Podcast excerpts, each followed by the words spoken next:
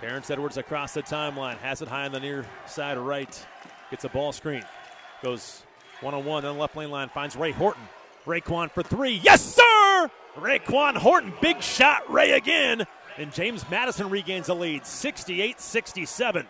Here is Xavier Johnson, spins, hesitates, crossing over in the lane, lost the ball. Here's a three on one for JMU. Terrence Edwards, left side. Xavier Brown throws it back to Bickerstaff. He spins, fades away from 12 feet. That's not how you drew it up, but it still went down. Bickerstaff, the 12 foot fadeaway on a three on one, and the Dukes have a three point lead. Terrence Edwards across the timeline, high left side. Goes right by his man, got bump, shot up, shot, good, they count it! Three point opportunity for Terrence Edwards. Leans in, nowhere to go left side. Freidel open for three. Get in! It does! Three point shot is good from Freidel. Timeout, James Madison.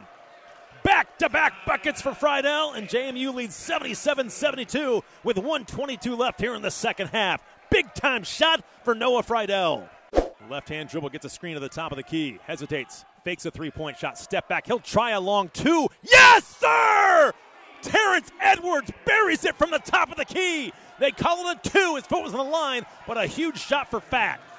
Straightaway three point shot with three seconds. The shot is no good. Rebound going to be tipped and won by the Salukis. It does not matter. James Madison finds a way again.